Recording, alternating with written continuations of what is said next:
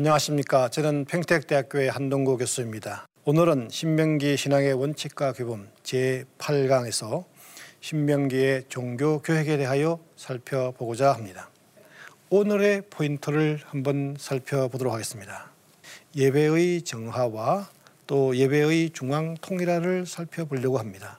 예배의 정화는 두 가지 점들이 우리가 살펴볼 수 있는데 이교적인 요소를 정화하는 것. 하나는 여호와의 신앙에 부합되지 않는 무속적인 요소를 정화하는 것. 이 두 가지가 되겠습니다. 자, 이제 예배의 정화에 대하여 살펴보려고 합니다. 여기에서 이교적 요소의 정화와 대하여 살펴보려고 하는데 이는 단 단적으로 아시리아적 요소를 정화하는 것입니다. 신명기의 종교 계획은 종교적인 영역에 해당되지만 동시에 정치적인 성격을 띠는 것입니다. 다른 나라의 신도를 여전히 예배하고 있다면 그들의 지배가 계속되고 있다는 것을 의미하기 때문인 것입니다.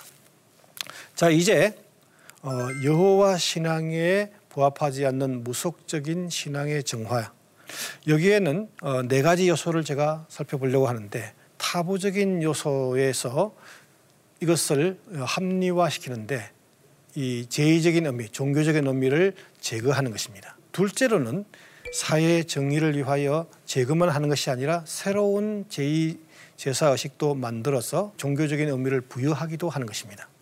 세 번째로는 점성술과 주술 같은 것을 제거하고 대신에 대안으로 합리적인 예언 제도를 대신 제신하기도 하는 것입니다.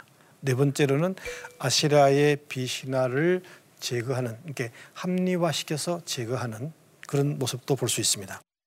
첫 번째는 이 불합리한 타부 신앙에서 제의적 요소, 즉 종교적 의미를 제거하는 것인데 예를 들면 이스라엘에서 옛날에 도사를 할 경우에 성전에서 예배를 드릴 경우에만 한 것입니다. 그러니까 하나님께 감사 예배를 드리지 않고 고기를 먹는 경우는 없습니다. 맛있는 고기를 먹자고 민간에서 혹은 집에서 홀로 도살해서 먹는 경우는 없었습니다. 그런데 이제 예배의 중앙 통일화 조치가 만들어졌습니다.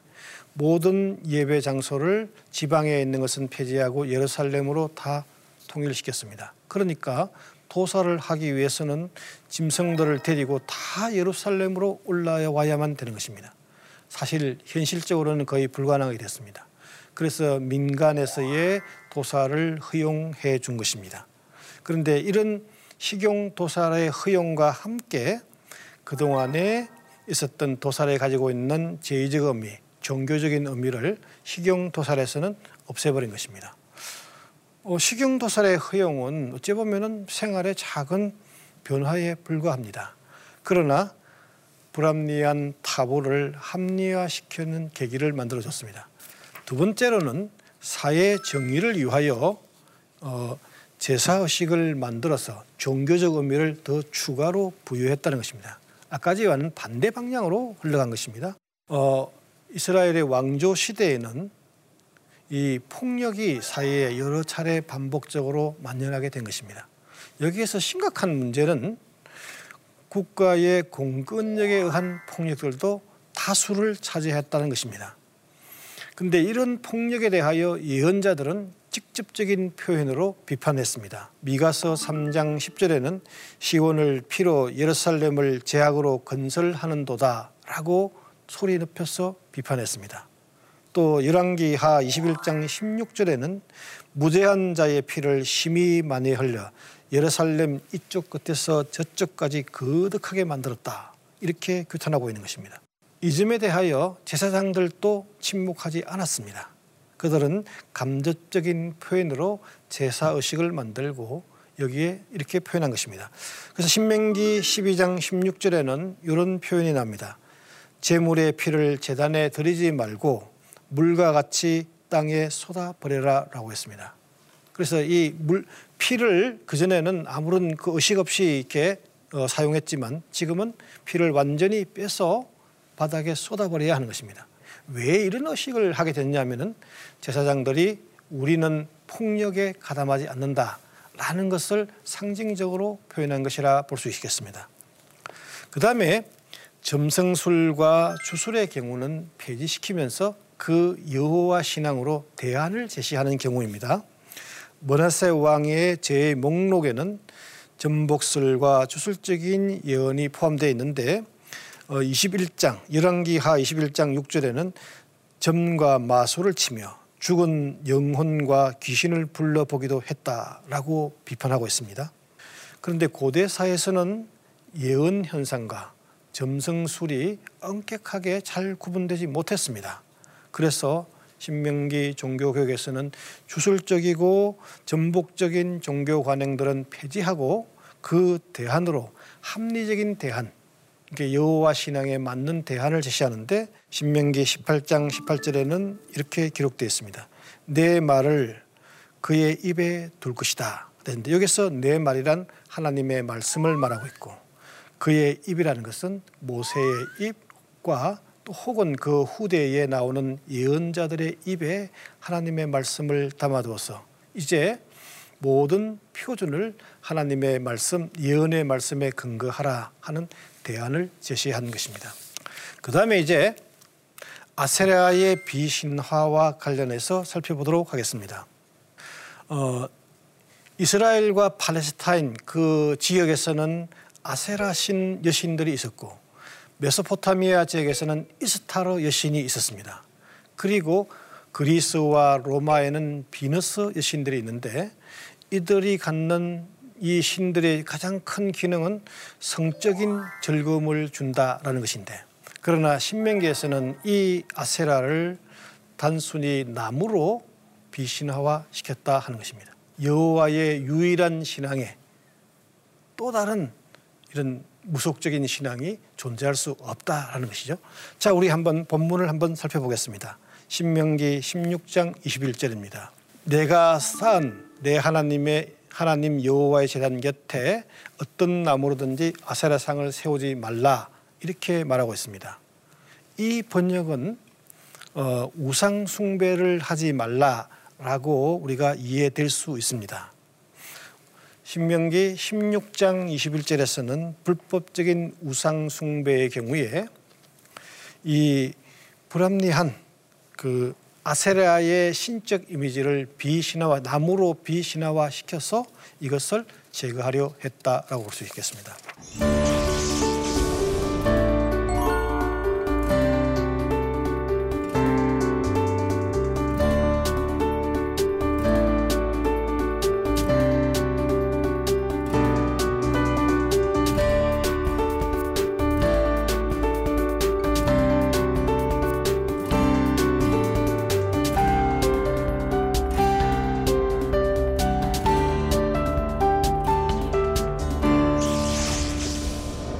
자, 이제 예배의 중앙 통일화에 대하여 살펴보도록 하겠습니다. 예배의 중앙 통일화라는 것은 어, 지방에 있는 예배 처소를 예루살렘 한 곳으로 통일시킨 사건입니다. 그런데 이것은 일시적인 조치였지만 사실은 이 규정은 지금까지도 유대인들에게 통용되는 영원한 규정이 되고 만 것입니다. 여기에서 어, 문제가 되는 것은 예배의 중앙 통일화가 어, 어떤 의도로 시행됐는가 하는 것입니다. 오랜 시간 동안에 연구자들이 많은 연구를 했음에도 불구하고 통일된 개념을 아직까지 마련하지 못했습니다. 이로 인하여 이 목적에 대하여 오해들도 여러 가지가 생겨났습니다. 첫째는 이제 역사적인 증거를 먼저 살펴보려고 합니다. 열왕기하 18장 22절에는 예배의 중앙 통일화를 직접적으로 증거하고 있습니다. 히스기야 왕이 아시리아의 공격에 대비해서 철저한 준비를 했습니다. 그래서 국민 전체를 전 국민들을 다 총동원하여 이 전쟁 준비에 방어에 맞섰습니다. 여기에 종교 지도자들도 동참을 했습니다. 지방에 있는 예배 처소를 폐지하고 예루살렘으로 다 통일시키고자 한 것입니다. 그런데 이와 같은 노력은 중앙 권력의 강압적인 동원으로 이룩할 수 있는 것이 아닙니다. 국민들이 자발적으로 동참할 때만이 가능한 것입니다. 두 번째로는 이 문헌적인 증거를 살펴보려고 합니다. 첫 번째로 우리가 12장 13절에서 14절을 살펴보려고 하는데 여기에는 번제를 규정하고 있습니다. 너는 너의 번제를 너의 눈에 드는 아무 곳에서 드리지 말고 여호와께서 선택한 장소에서 드려라라고 되어 있습니다. 여기에서 제사의 장소를 여호와께서 선택한 한 장소로 선택하고 있는 것입니다. 예배의 장소를 통일하여 민족을 하나로 통합시키고자 하는 것입니다. 이를 위해서는 지방에 있는 성소들이 폐지되는 것이 필연적인 것입니다. 신명기 18장 1절에서 8절인데 여기에는 제사장의 수입과 관련하여 규정하고 있습니다. 5절에서 8절에 보면 지방에서 활동하는 제사장들이 예루살렘으로 올라와도 좋다라는 것을 허락해 주는 규정이 나옵니다. 지방에 있는 제사장들이 예루살렘으로 올라올 때에 올 때에 종전의 예루살렘의 제사장들과 동일하게 제사를 드릴 수 있는 기회를 나누어 줬다는 것입니다. 그리고 어, 예루살렘에 있는 제사장과 지방에 있는 제사장 모두에게 어, 부동산을 소지하지 말라고 했습니다. 이러한 제사장의 무소유의 원칙은 하나로 통합하는 데 중요한 토대가 된 것입니다. 이제 고고학적인 증거를 한번 살펴보려고 합니다. 이전에 지방에 성소가 있던 도시 가운데 브엘세바와 아라드가 중요한 경우인데 그 중에서 브엘세바를 고고학적으로 발굴했는데 행정관청과 저장 창고를 발굴해냈습니다. 그런데 특이하게도 저장 창고의 한 벽면에 특이한 돌이 발견됐습니다. 그 돌에는 이 재단에서 볼 수 있는 뿔이 나와 있고 그리고 무엇보다도 이 돌은 기름으로 까맣게 찌들어져 있었습니다. 그러니까 이 재단에서 늘 고기를 태우는 돌이니까 기름으로 이렇게 쪄져 있는 것입니다. 그래서 이 성전 자체가 폐지됨으로써 그때 재단에 사용한 이 돌들을 그만 건축용 돌로 전용해서 썼다는 증거가 될 수 있습니다. 그러니까 예배의 중앙 통일화가 이루어진 고고학적인 증거가 될 수 있다 하는 것입니다. 이제 예배의 중앙 통일화의 목적에 대하여 또 오해가 있고 진정한 의미가 뭔가를 한번 살펴보려고 합니다. 오해는 이런 것들입니다. 예배를 지방에 있는 예배를 다 폐지하고 예루살렘으로 이렇게 집중시키니까 제사의 권한을 독점할 목적으로 그렇게 했다 하는 것입니다. 그렇게 예루살렘에 있는 제사장들이 이것을 독점하려고 했다 하는 것이죠. 그리고 두 번째의 또 오해는 이 제사의 독점은 제사에서 나오는 재정 수입을 또 독차지하려고 했다는 것입니다. 그 결과 예루살렘의 제사장들은 가장 큰 수혜자가 되고 지방에 있는 제사장들은 모든 것을 다 잃어버리는 큰 피해자가 됐다. 이런 주장을 하는 것입니다. 그런데 여기에서 문제점은 이런 국가적인 대연대에 있어서 강압적으로 이것을 시행하는 것은 불가능합니다.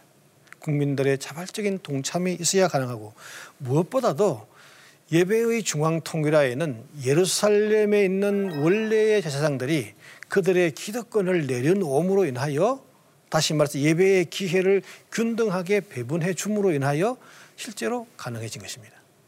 그러니까 어떤 파벌의 이익을 위하여 또 강력 강요에 하여 이런 것이 성립될 수 있는 것은 아니라 하는 것입니다. 어, 진정한 MS의 예배의 중앙 통일화의 신학적인 의미는 무엇인가 하는 것입니다. 첫 번째는 민족의 통합인 것입니다. 예배의 중앙 통일화를 위해서 지방의 예배를 처수 폐지하고 중앙으로 모은 것은 아하스 왕 시절에 어, 아하스 왕은 아시리아의 봉신국이 되었습니다. 그래서 군사적으로나 종교적으로나 아시리아에 예속될 수밖에 없었고 또 여호와의 신앙이 그로 인하여 해체될 위기에 빠지게 된 것입니다. 히스기야 왕과 요시야 왕은 국가의 독립을 추구하려고 했습니다. 이런 노력의 일환으로서 예배의 중앙 통일화를 시도하는데 여기에는 한 예배 처소에서 한 분 하나님을 모시면 결과적으로 어떻게 되겠습니까? 민족이 하나로 통합된다는 것입니다. 이것을 통하여 민족의 통합을 총화를 이루게 했던 것입니다.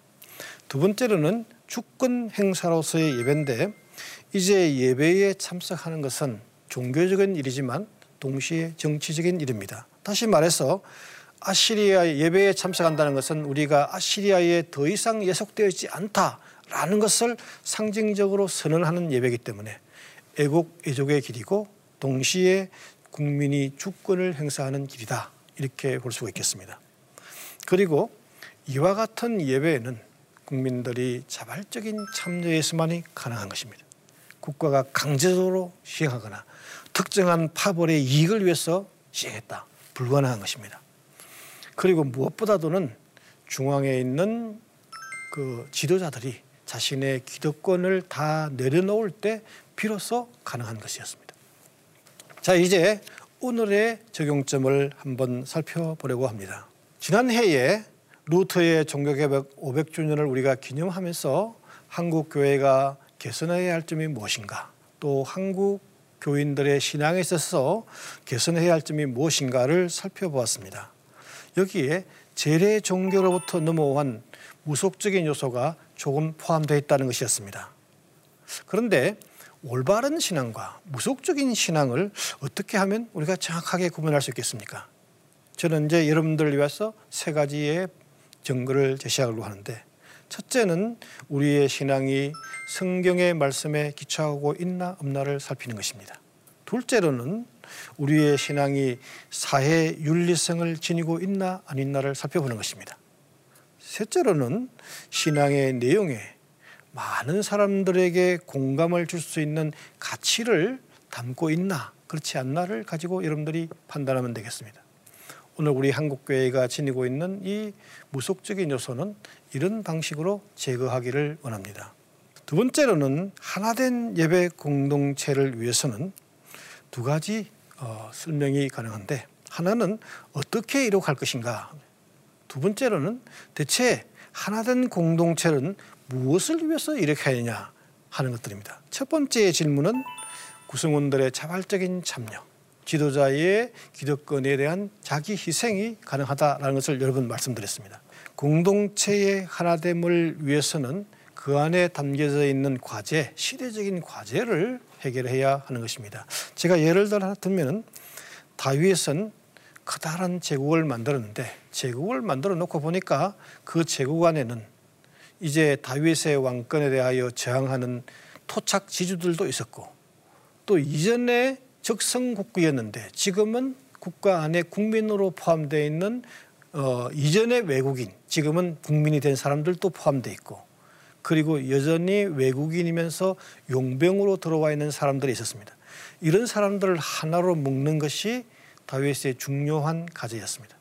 다윗의 경우에는 이 모든 사람들에게 공정한 기회를 주고 다시 말해서 정의로운 사회를 만들므로 인하여 그것을 실현시킨 것입니다. 오늘날 우리 교회에서도 많은 공동체에서도 하나됨이 필요한데 이것은 지도자의 솔선수범과 과제의 해결인 것입니다. 이제 우리들도 이와 같이 시대의 과제를 잘 수행하면서 공동체의 하나됨을 이룩해야 하겠습니다. 지금까지 신명기 신앙의 원칙과 교훈 제8강 신명기의 종교 교육에 대해서 살펴보았습니다. 다음 시간에는 신명기의 신앙의 원칙과 규범 제9강 신명기의 사회개혁에 대하여 살펴보겠습니다. 감사합니다.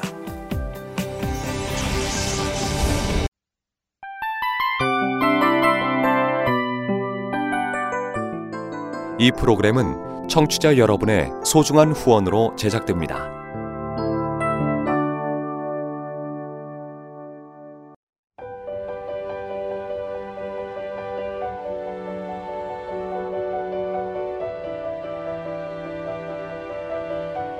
세상에는 수많은 교회들이 있지만 더 깊이 있는 말씀 강해를 찾기 위해 크기로만 교회를 선정하지 않습니다.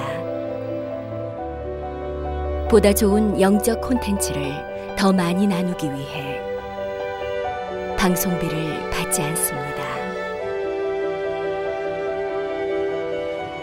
1년 365일 복음만 전하고 싶어서 우리는 광고를 하지 않습니다. 온누리의 복음을 땅끝까지 CGN TV와 함께 땅끝 선교사가 되주세요